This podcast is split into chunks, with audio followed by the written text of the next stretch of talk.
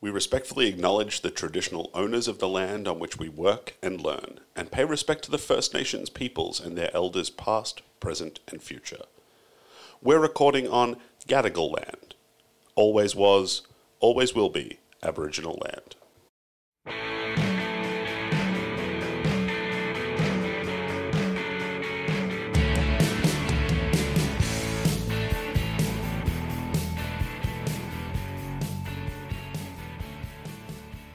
G'day and thanks for checking out another season of Rewind.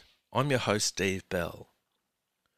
This time around, we're travelling back to the year 1990 and the release of the debut album by a hitherto unknown Aboriginal and Torres Strait Islander singer songwriter, one who was about to triumph over adversity as he embarked on a 30 plus year career entertaining and schooling generations of Australian music fans.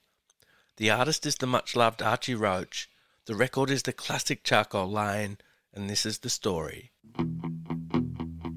Albert Namatjira painted not so much the things he saw, but what he felt inside and how he loved the Flinders Range. The only thing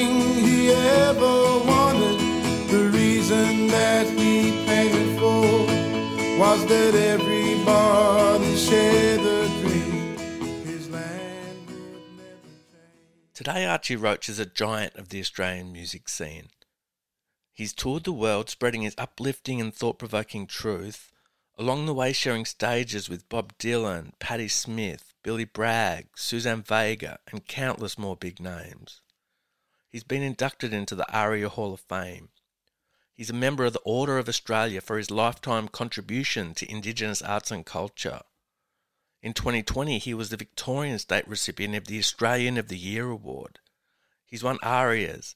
He's won a Deadly Award for lifetime contribution to healing the stolen generations. The list goes on. Archie is a musician, an activist, a healer, a massive and much loved figure in the Australian cultural landscape. But 30 years ago, this road that Archie has travelled with such strength, humility, and dignity seemed a long, long way off. In fact, so high are the hurdles he's faced along the journey that in some ways it's incredible he even made it at all. Archibald William Roach was born in Mooroopna, near Shepparton, in January 1956. His mum Nellie, a Gunditjmara woman from southwestern Victoria, and his dad Archie, a Bundjalung man from the northern rivers of New South Wales. At a very young age, he and his family relocated to Framlingham Aboriginal Mission near Warrnambool, down where his mum had been born.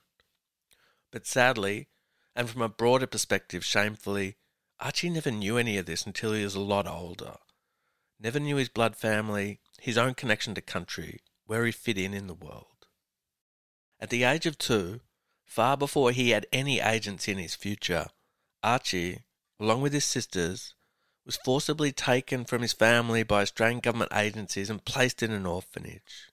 An orphanage. Despite having two perfectly functional parents who loved him dearly. But this wasn't about them. Anyone with even an ounce of empathy or compassion knows that this was an horrendously misguided initiative removing generations of Aboriginal and Torres Strait Islander children from their biological families and cultures but it wasn't until reading Archie's phenomenal 2019 autobiography, Tell Me Why, that I began to even vaguely fathom the magnitude of pain and suffering experienced by both the children and the parents affected by the stolen generations, and how the effects of this callous displacement is still reverberating down the line today into future generations. Of course, young Archie wasn't aware of any of this, not privy to that most important of information. Separated from his sisters, Archie was placed in a couple of foster homes early, at least one of which left him traumatized by the mistreatment he experienced, until he was eventually fostered by the Coxes, a family of Scottish immigrants living in Melbourne. They say ignorance is bliss, and the next decade or so was pretty uneventful in Archie's life, a relatively typical Australian 60s upbringing. The Coxes showed a lot of love to Archie and treated him as a member of their family, and in return he loved them back. Even better, they were a musical family. His foster sister Mary taught Archie the basics of guitar and keyboards. His foster dad Alex bought Archie his first guitar, and each week they'd sing with gusto in church on Sundays. Music was always around, and Archie was always drawn to it and also very adept at it from the outset. But one otherwise normal day, when Archie was 15 and a student at Lilydale High School, a letter arrived which would completely throw the youngster's world off its axis. Sitting in his high school English class, a message came over the PA Could Archibald William Roach come to the office, please? Now, Archie was going by Archie Cox at this point, but instinctively knew that it was him being summoned, and when he went and received the brief letter, it was from his birth sister Myrtle, telling him that his mum Nellie had passed away the week before, but also informing him in the process that he in fact had four sisters and two brothers. Despite the unconditional love he had received from the Coxes, immediately Archie knew that he didn't belong there anymore that this was a charade, not his proper family. So he up and left, went searching for his sister Myrtle. In the pre internet days, all he had was an address in Sydney, as well as trying to find the rest of his family that he'd only just discovered he had. More importantly, Archie's quest was to find himself, where he fit in, where he belonged. For the next 15 years, Archie's life was a transient one, a life sadly, as with so many other victims of the stolen generations, defined by displacement, which manifested in homelessness and alcoholism. For a while in his nomadic quest, he didn't belong anywhere. His life a blur of systemic racism, police harassment, stints in the lockup, and a slow cycle of neglect which pointed irrevocably towards oblivion. It wasn't all bad, of course. Although Archie never got to meet his parents, he gradually, one by one, reunited with most of his brothers and sisters and started piecing together his own background and origins. There were tons of friends and a strong sense of community, and at one juncture, following the toss of a coin, he washed up in Adelaide, where he would meet young Ngarrindjeri woman Ruby Hunter, his future wife and soulmate. But the years of drinking took its toll both mentally and physically, and we came perilously close to losing Archie a couple of times until his love for Ruby and her boundless love for him, and the fact that they'd started a family together, was enough for Archie to break the cycle and beat the bottle, embracing sobriety to ensure that he had a future with this family that he'd fought so hard to find and foster. But one thing that had always been there for Archie in good times and bad was music. That love of the form had stayed with him on the road and through his travels, whether in the shape of jukebox and campfire sing alongs or strumming guitars with his mates in the park. Archie learnt early that if you haven't got two coins to rub together, if you know how to sing and know a few good tunes, then you've always got entertainment at hand, and for Archie, music proved a crutch throughout his entire life.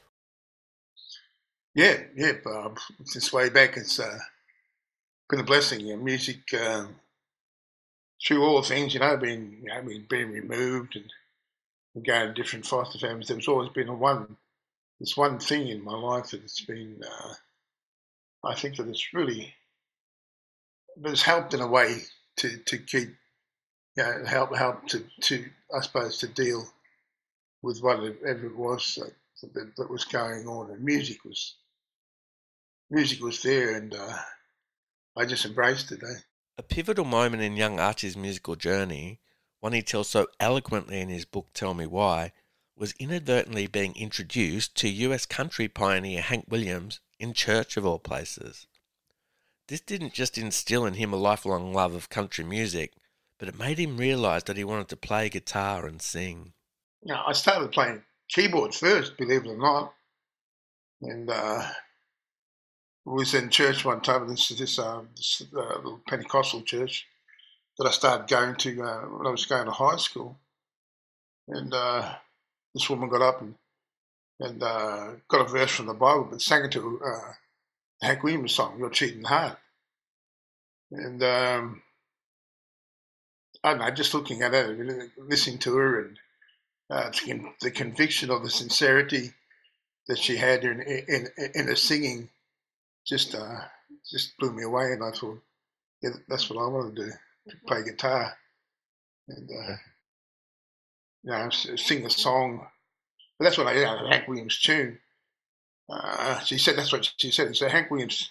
Because I asked her after the, the meeting that day, I said, uh,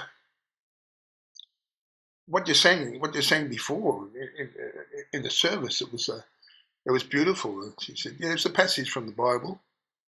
But I sung it to a Hank Williams tune. I said, "Hank Williams, uh, who's that?" And she said, "You haven't heard of Hank Williams?" I said, "No." She said, "Oh well, that's Hank. It was Hank Williams' tune called "The Cheating Heart." If you if you can get a hold of Hank Williams, uh, I suggest you, you have a listen to his music. Like I did not long after yeah. And soon you were drawn to lots of that sort of sad country, like Charley Pride and Merle Haggard and Woody Guthrie. Yeah. Even I guess that's folk, but you, you enjoyed those artists. Well, Woody Guthrie, yeah, it's, it's folk, but he had a sort of country, country way of, of singing and, and playing, and uh, like you know, uh, you know, like uh, what was the one about the refugee, you know, oh, so yeah. long, my wife, so long, Rosalita, very very country song, really. When you listen to that, you Adios, Mes Amigo, Jose and Maria, you, you won't, you, you won't have a name when you ride the big airplane all they call you a big refugee. And uh, I just thought he was great songwriter and the, the social commentary. Uh, but of course, you know, listen to the, the, the songs of Merle Haggard, Charley Pride, and, and, people like that. And Hank Williams especially had this plaintive, plaintive way of singing, and his songs always dealt with heartache or or something like that. So yeah, it drew me in for some reason. I thought it was uh, great music to listen to. In in those years on the streets before you started your career, being able to play and sing though was still really important, wasn't it? Oh yeah, yeah. I, I think on the street, you know, if, if uh, I had my guitar whenever I could, you know, if I didn't hock it, if it wasn't in hock, you know, you, you, you, it just became another uh, companion or, or something else to keep you I don't know, sane, I suppose, was one of the better word, I think, uh, just to keep you grounded or just to keep you, you right, you know. And if you could pick up a guitar and play a tune, uh, no matter what was going on, you know, you might be homeless, you, you might be a drunk, but, you know, you can sing a song, and, and, and that, that helped a lot. Archie had always been a dab hand at playing and interpreting other people's songs, but there was an unintended consequence of his sobriety when the drinking stopped. Suddenly his own songs were pouring out of him at a rate of knots. Well, that's what, not long after that, really. Know, I started writing songs about, you know, uh, first couple of songs were, were basically country songs, getting drunk, you know, falling in love and getting drunk, falling out of love and getting drunk again. And, uh, and uh, but it wasn't until my uncle Uncle Banjo Clark from uh, where I was taken from as, as a child uh, in, in southwest Victoria, um, come up to me and said, "Oh, I heard I was writing songs," and, and asked me to write. You know, he said, "Why don't you write a song about when you was taken away?" And and uh, I said, "I don't remember much about that. I was only about two or three. He said, "Yeah, but I do." So we sat down and listened to him, told a yarn about it, and that's when I wrote "Took the Children Away." And and that was the beginning of writing a lot of songs then about my own songs about you know, it was come up to around uh, 1988, the bicentennial, and I started to write a lot of songs. Also, yeah, uh, protesting. I think about uh, things that have happened in my life and in my people's lives. Yeah. You'd always loved words and poetry. Yeah. so I guess it's natural that these amazing songs, like you just had such an incredible way with words from the outset. Oh, look, I've always loved, uh, I don't know what it was, I, I just loved words. So English was, you know, not so much the theory, but but English going in there, um, you know, writing poetry or essays uh, was something I loved to do. And uh, I, I just uh, love to be able to, to, to do something with words to to try and uh, say something, uh, you know, uh, a little deeper than than than uh, what what what what you might read in in, uh, normal sort of sentence or written prose. Uh, try to explore explore what words actually meant and uh, how words can I don't know transform on a page if if uh, if used correctly. Yeah. And used them correctly, Archie did. Soon he was performing regularly and showcasing more and more originals, whether playing solo or with a band featuring Ruby, as we'll later find out a massive talent in her own right, and other musical mates, playing folk clubs and country festivals, anywhere open to Aboriginal and Torres Strait Islander musos at the tail end of the 80s. Eventually, in 1987, Archie was asked to record some of his originals by his older cousin Jim Berg, a Gunditjmara elder, to accompany an exhibition of artefacts detailing the history of Aboriginal people in Victoria. He and Ruby having settled in Melbourne after spending years flitting between Victoria and Ruby's traditional home in the Coorong region of South Australia. He recorded the songs at Fitzroy Community Radio Station 3CR, and these recordings became the Koori tape, Archie's first, albeit pretty rough, recordings. Cousin of mine, Jim, asked me to. He was um he was getting a what uh, he was setting up a a, a group or in the, within the Melbourne Museum back in the day, uh, part of the Koori Heritage, Koori Heritage, Aboriginal Heritage, uh, Victorian Aboriginal Heritage Trust, and uh, being in the museum, he had a lot of you know old old uh, photographs and artifacts and and just information about uh, Victoria and uh, its Aboriginal people and uh, uh, Uh, prior to settlement and after settlement. And I said, "Oh, okay." He said, "That sounds good, Jim." He said, "Well, I want you to to write a song you know, about about." just so we can play while you while you while you while people are looking at this exhibition. I said, I've got a I've got a couple of songs, Jim. And Mum was took the children away, but others others as well, like uh, uh, Bicentennial Blues, uh, No Celebration, uh, uh, and songs like that. Uh, and uh, so we we um, yeah, so we recorded. He said, okay, paid for a recording to go and get them recorded. And in the end, that became the Koori tape. And and actually,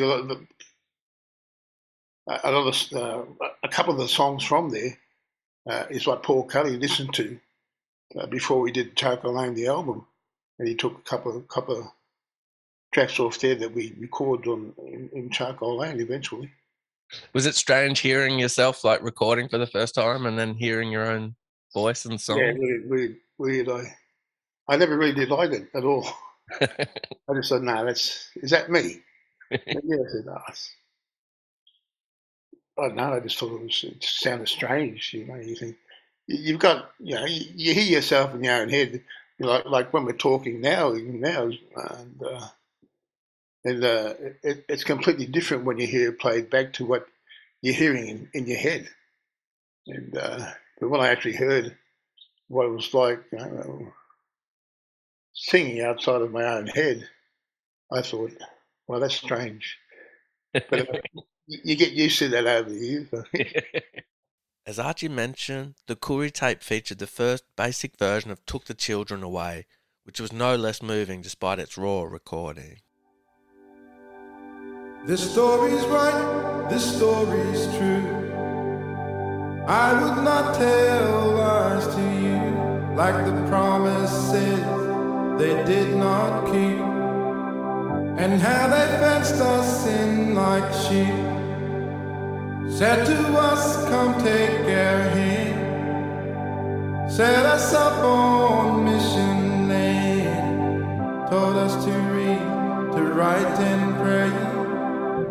Then they took the children away, took the children away, the children away. Snatched from for the took them away. The and the said you've got to understand. We'll give to them what you can't give. Teach them how to really live. Teach them how to live. The Koori tape took its name from the track Koori Koori, a version of which is included on the Creation box set encompassing Archie's first four albums. That song finding Archie accompanied by both Ruby and Gunai artist Wayne Thorpe on Didgeridoo.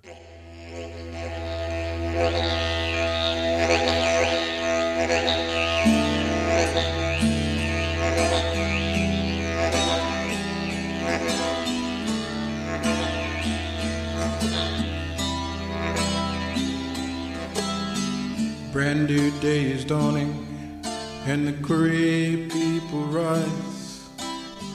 As healthy little children with happy laughing eyes.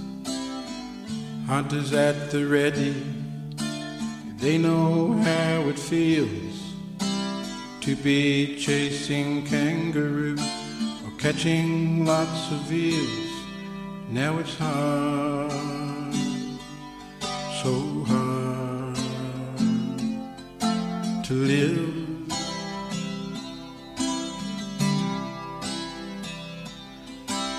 You just took so much from us,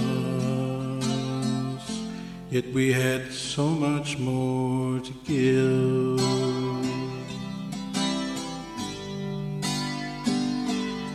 And Cree, Cree, don't you go away.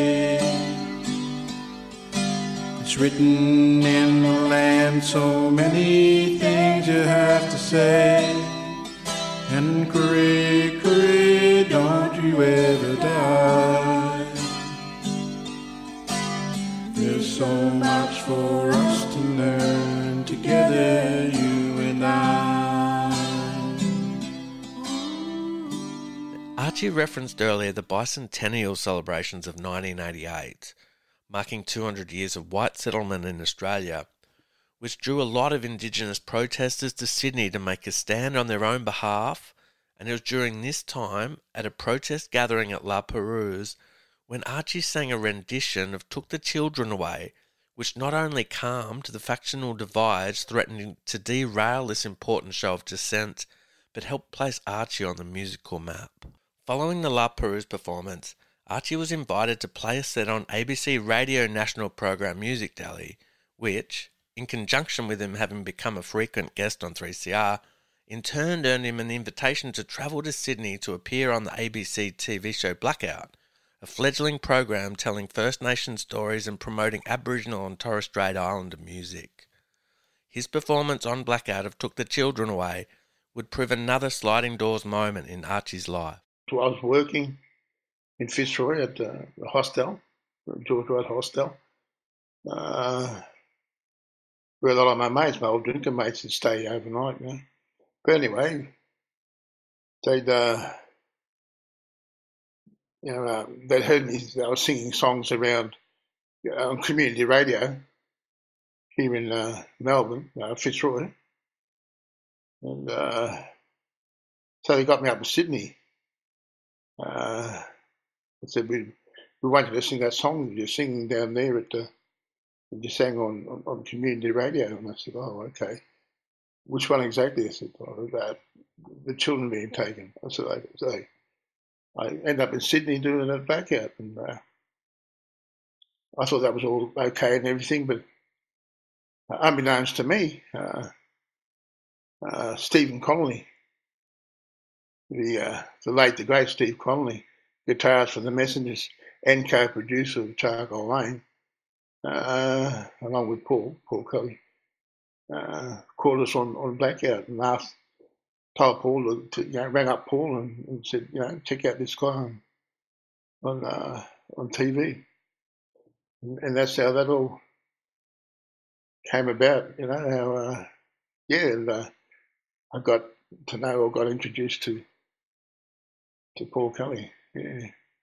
Paul Kelly, a man who needs little introduction in these parts, a giant of the Australian music scene, who would soon play a pivotal part in Archie's musical career, not just in these early days, but as his friend and contemporary over the ensuing decades.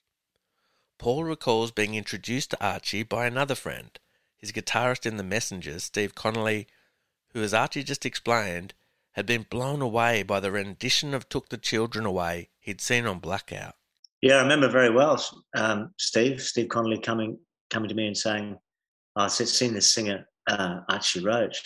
On, it was on a show called Blackout, uh, TV show, and um, he said we should, you know, we should get him to play with us. At, at that time, we were about to do a concert at the um, Melbourne oh, what was it called? Melbourne Concert Hall. It's now called Hamer Hall. Anyway, so the first time that we'd ever played at a venue like that, this is um, must have been 90, 1990, I think.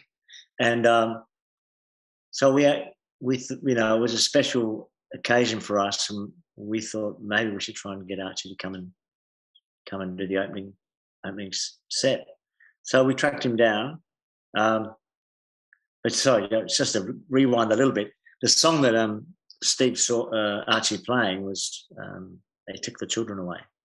So, uh, um, yeah, that, that's what really started it all off. Hearing that song, then we got in touch with Archie, and he, he agreed to do the show, um, and that's how it all started. Is, was that a risk inviting an unknown singer songwriter to open such an important show?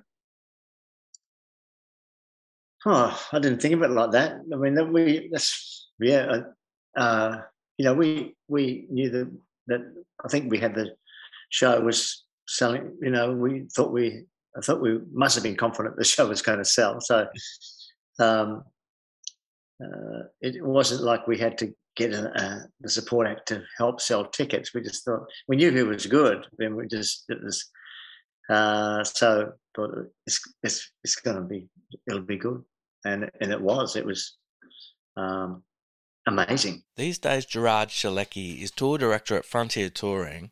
In non-pandemic times, responsible for bringing your favourite international bands down under. But back then, he was Paul's booking agent at Premier Artists, and he too vividly recalls being dragged by Paul into Archie's orbit. Before long, he'd be working very closely with Archie as his booking agent as well. I, I, guess one of the one of the, one of the bigger acts that I was working with for, and had worked with for some time was Paul Kelly and uh, and the Messengers, and um, I'd worked with Paul since I guess around when Post came out, and then right on through to um, I think the comedy record. But during that time, uh, it was so exciting, so much fun. Uh, they were easily one of the one of the best rock and roll bands that I think I've ever seen. They really were, were the real deal. The whole thing swung beautifully with a great rhythm section. The material, Paul's songs uh, were on another level, particularly to what else was going on around in the scene at that time. And um, and happily, uh, uh, Stevie Stevie heard Archie or saw Archie, I think, on television. I can't recall if it was the radio or the television, but anyway, he's heard Archie sing that song and um, and freaked everyone out. and so happily, uh, they wanted to um, have Archie come and play with them at the Melbourne Concert Hall. And uh, I guess, uh, well, from certainly where me, where, well, myself, and I guess a great bunch of other people, that's where we first encountered what Archie was doing. That would have been a pretty big important show at Hamer Hall. Like, was it? Is it normal to have someone that no one's ever heard of opening it? Um, it can be. It can be. But if my memory's not, if, if my memory is correct, um, I think that was Paul's first concert appearance as a headliner oh. from memory. Um, the messengers were always doing. We were doing pub runs, doing large pub. You know, you go on the road for five or six weeks around the country performing in pubs, and I think I think that concert hall date was the very first sort of formal concert appearance by him. I could be wrong, but I don't think I am. And then, yeah, uh, and I think as I, as we all know, Stevie heard him, Paul heard it, and and they were both so enthusiastic about it. It was a complete no brainer for them to include him on the bill. So Archie is all of a sudden dragged by virtual strangers from his usual gigs in tiny folk clubs and coffee houses to the relatively lofty heights of the Melbourne Concert Hall opening for Paul Kelly and the Messengers. And as he quickly found out, this is a different experience altogether on numerous levels for a musician. It wasn't Hamer Hall, and it was just the Melbourne Concert Hall before they actually called it Hamer Hall. It wasn't Hamer Hall until later, until after that. But so uh, it was all strange and, and weird to me too. Uh, I was going out. We went out on the stage there, you know, do a sound check. Got there at some ridiculous time, and go waiting around, waiting around. I said, "Gee, how long you got to wait around here even before you do anything?" you know, he said, "Oh, that's just the way it is." I said, "Okay." I had to get used to that too through the years. But more, you know, a lot of this, what we do is is waiting. And, uh, so it's about you know, maybe an hour on stage or a bit longer. And yeah, you, you've been there for about six hours or something. But yeah, so um, went out on stage to do a sound check and everything, and it was empty. You know, nobody was there. But I could see it was a big, it was a big auditorium, and uh, it didn't really hit me until later when I actually went out with a full, full crowd that was there going to catch Paul uh, in the messengers. And backstage that night, Archie would briefly meet his soon to be lifelong friend Paul Kelly for the first time in slightly inauspicious circumstances. I didn't even know who Paul Kelly was, you know. Um, I'm not sure if I'd heard the name, but uh, I was in the band, uh, in the uh, green room making a cup of tea and trying to you know, uh, find a few bickies, you know, having a cup of tea. And this lad, this little bloke, popped his head round the corner and come in, you know, sort of, well, it didn't come right, didn't come all the way into the green room, just standing there. All dressed in black, you know, curly hair. And uh, he said, Oh, you must be Archie. I said, Yeah. He said, uh, How'd you go after the sound check? He said, I said, No, it was, it was all right. It sounded, it was, sounded good. He said, Yeah. He said, Well, uh, I might uh, see you later on. I said, okay, no worries. And, and he walks away. And, and I thought, because he was, you know, he's dressed in black, all black, black shirt, black jeans, you know. And uh, you can see he had his nose broken. So I thought, I must be security, you know. You know, because he might have got into a bit of a, yeah, might have, might have, might have, might have, might have, might have zigged when he should have zagged. you know, and got it in the nose, you know, from a patron somewhere. And I said, oh, that's security. And he said, well, security or one of the bouncers here. Because uh, he looked like, he he was a little scrapper at the time. And uh, it wasn't until later on that, that night after I'd done my set, after I'd done my songs, and I got off stage, and later on, I, before I left, I caught a I, I called I called Paul Kelly the Messengers. I was singing a couple of songs and I'm looking and said, hey, that's that little bloke I thought was a bouncer. I said, no, that's Paul Kelly. And he started singing these songs, you know, like uh, To Her Door and, uh, you know, uh, uh other songs, uh, Bradman. And I said, is that Paul, is that Paul Kelly? That's his music. I said, yeah. He said, I know these songs. And people look at me going, oh, yeah. It's like, you know, who's this, who is this guy, you know? I said, well, I know these songs, you know, because nearly back in the day, Paul Kelly's music, nearly every song, or every second or third song on radio, most radio stations in Melbourne anyway, was Paul Kelly, a Paul Kelly song. And so just you grew up with Paul Kelly songs. If you didn't, you know, if you didn't know who the guy was, you know, you certainly knew who the songs were uh, his songs, and that was like me. I knew his songs, but didn't know him. And I realised, oh, that's that's Paul Kelly, and we didn't get to meet until later on, you know, about a week or so after that. Paul also recalls his first backstage interaction with Archie. He thought I was the bouncer. I know. Um, I remember just going in to say say hello to him before um, he went on, I thought I introduced myself, but Uh, he might have missed that. I would have, I would have said, "Oh, hi, I'm Paul. You know, good luck. Hope it goes well." And um, but um, he obviously didn't hear me say my name, or else I forgot to say my name, or and uh, so he just sort of nodded and nodded, and then off he went to do his show. And then, like I said, we didn't get to see him afterwards. So we had, you know, a very brief interaction on that night. It was just hello, good luck. Um, we, we ended up following up later. Archie was only allocated a 20 minute opening slot that night, but 20 minutes was all he needed to stun the crowd into silence and leave an indelible mark on all those lucky enough to be in attendance. In fact, he stunned the crowd so much that for a moment he thought he'd completely bombed. Gosh, so, so I don't know. I just had my guitar, came out, and saw all these people. I was, I was, a, I was a little nervous, I'll have to tell you. You know, and uh, and I sang, um, I think it was Beautiful Child first. Uh, and then I just sang it and finished singing. And uh, gave it a nod, or not a bow or anything, just a nod. And silence, crickets.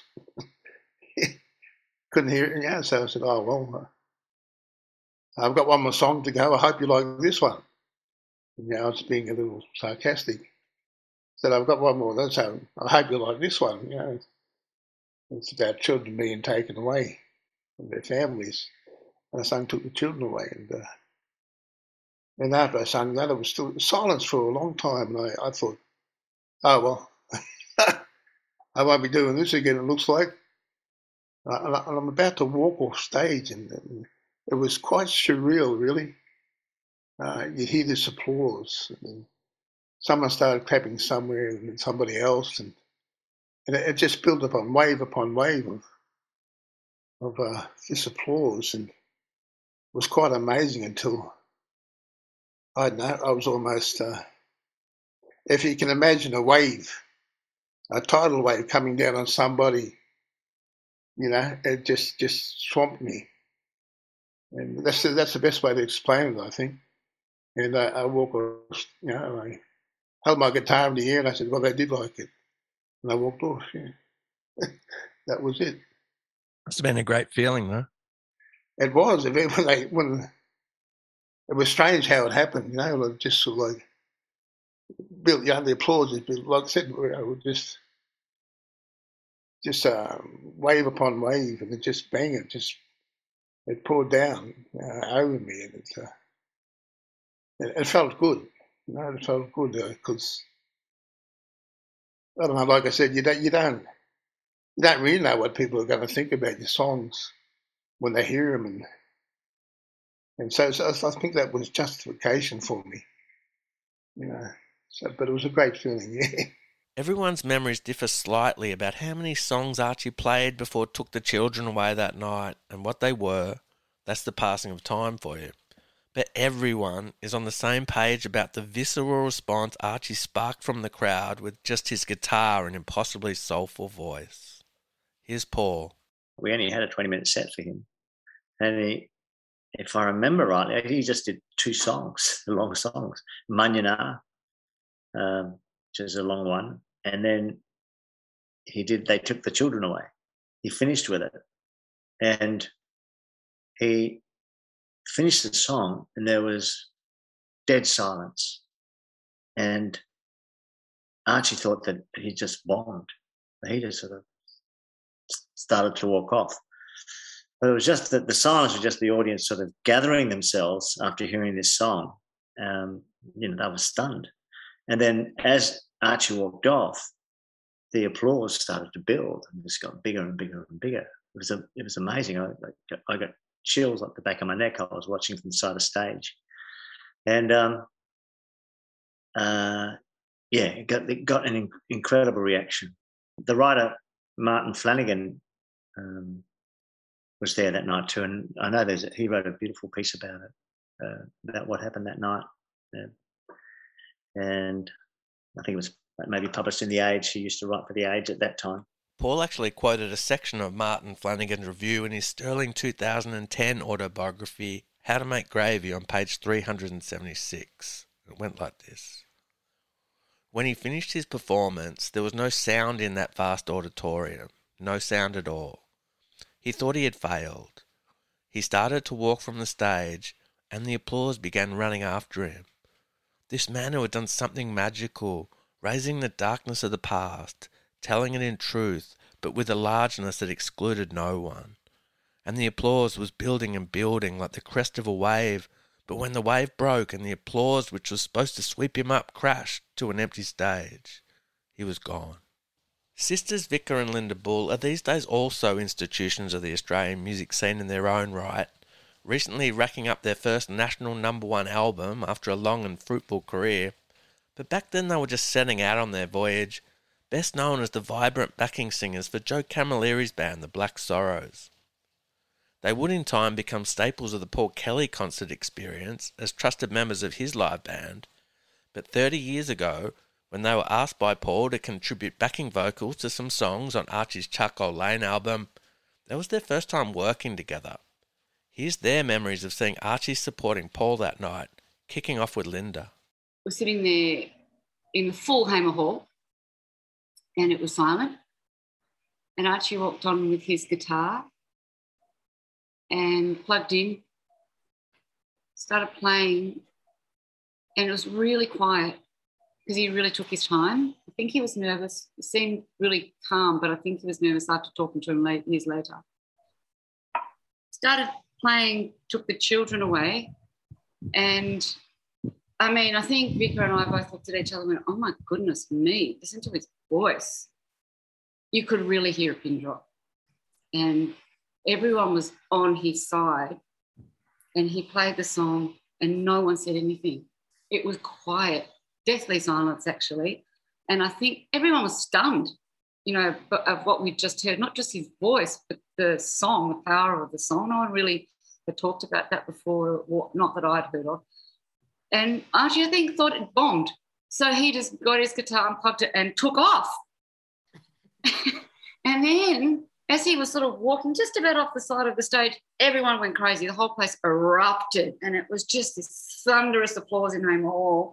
And everyone was kind of like, everyone had goosebumps, and I can just, it was like yesterday. And he just knocked everybody's socks off. It was a very emotional moment. We knew someone important arrived on the scene. We knew he was a very, very humble man. And it was just made all the more powerful because it just it's delivered it so simply and from the heart. And it just it, I don't think Melbourne's ever been the same again. Yeah. On the music scene, really. Linda's sister Vika has similar memories of that fateful night.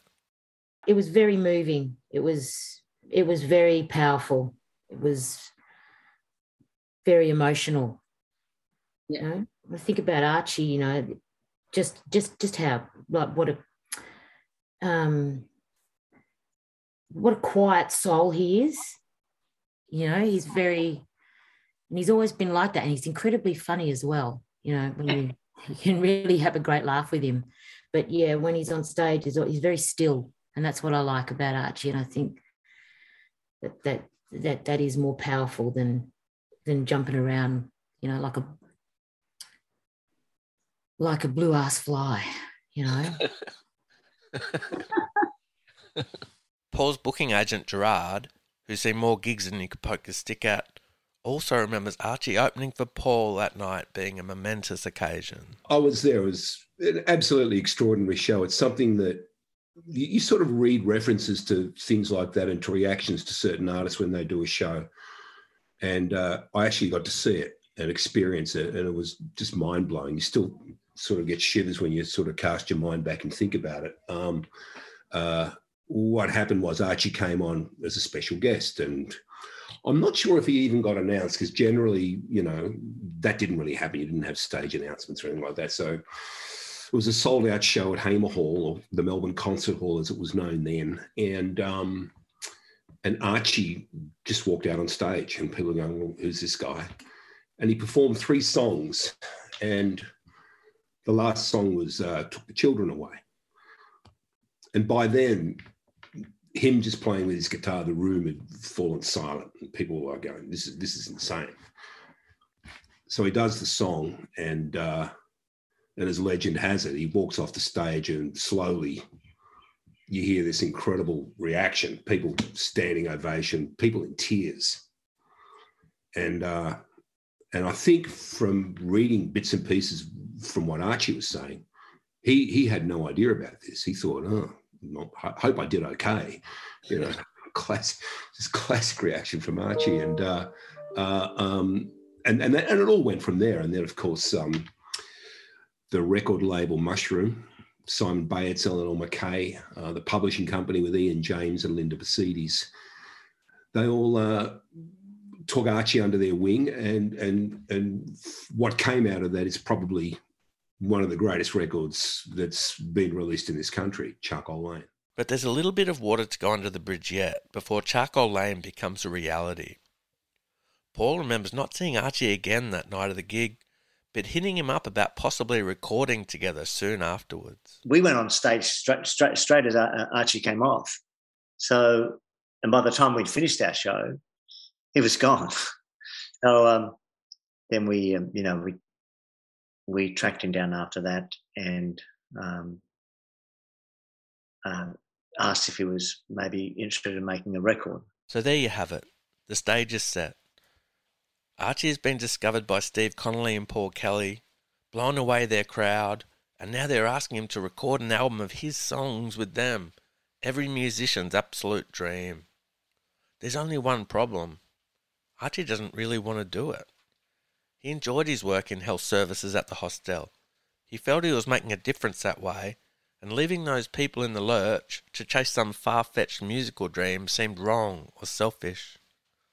When he told his wife, Ruby Hunter, that he was planning on knocking back Paul's offer, she famously rebuked him, saying, It's not all about you, Archie Roach.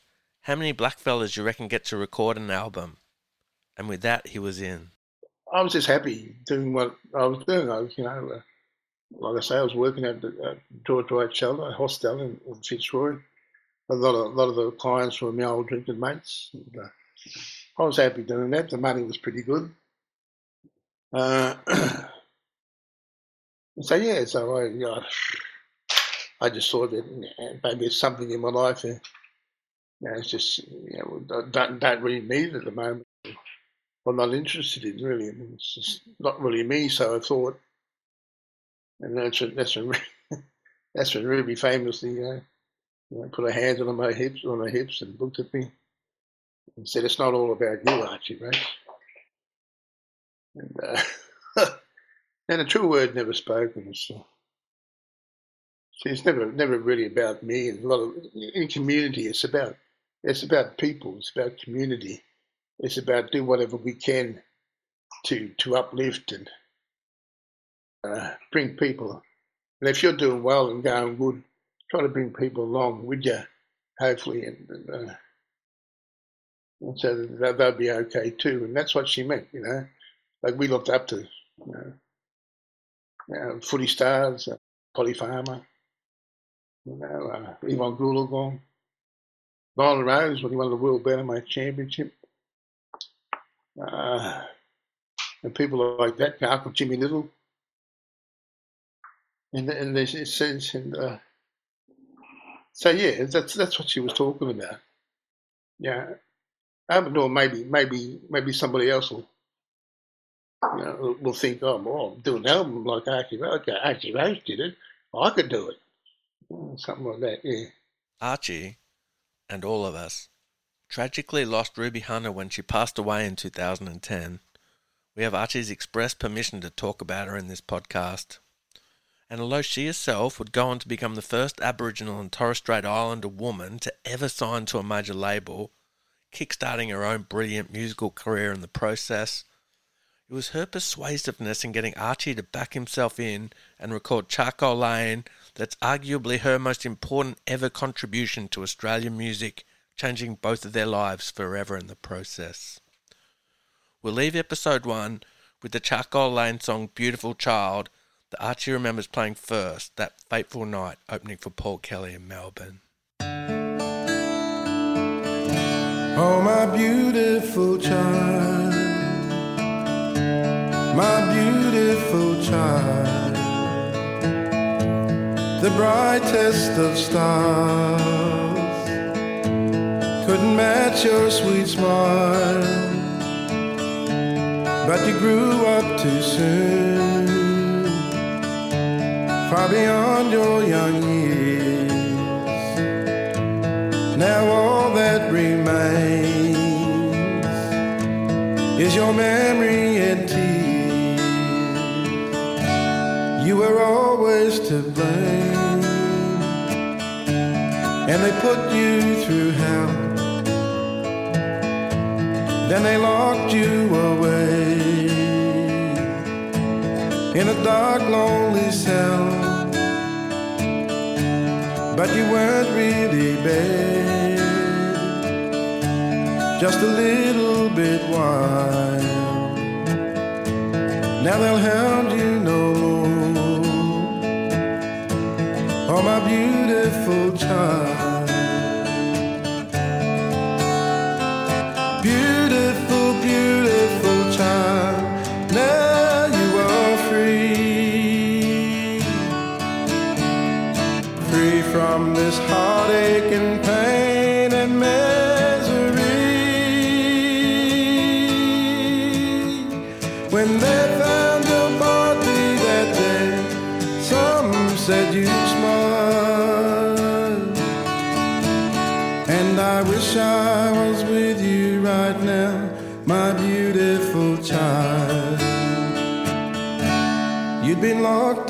Before, but you always came back with your head held high and so proud to be black. But the last time they came, how could I have known when they took you away that you'd never come home? Yeah, they pushed you around cause your skin wasn't white. And although you were gentle, you learned how to fight. And you fought all your life. No, you didn't fail. But you deserve better than to die in some jail.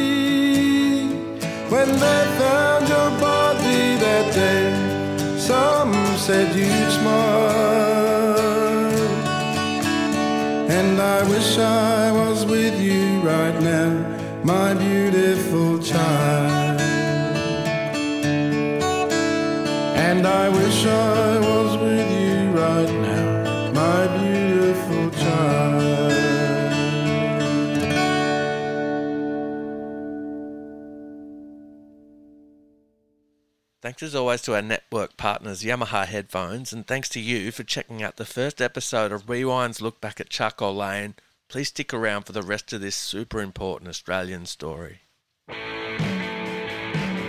Rewind with Steve Bell is a euphony podcast produced by Craig Trewick and Andrew Mars, recorded by Zig Parker. Theme music by Dollar Bar. For more euphony podcasts, visit our website, Spotify, Apple, Acast, or wherever you get your podcasts.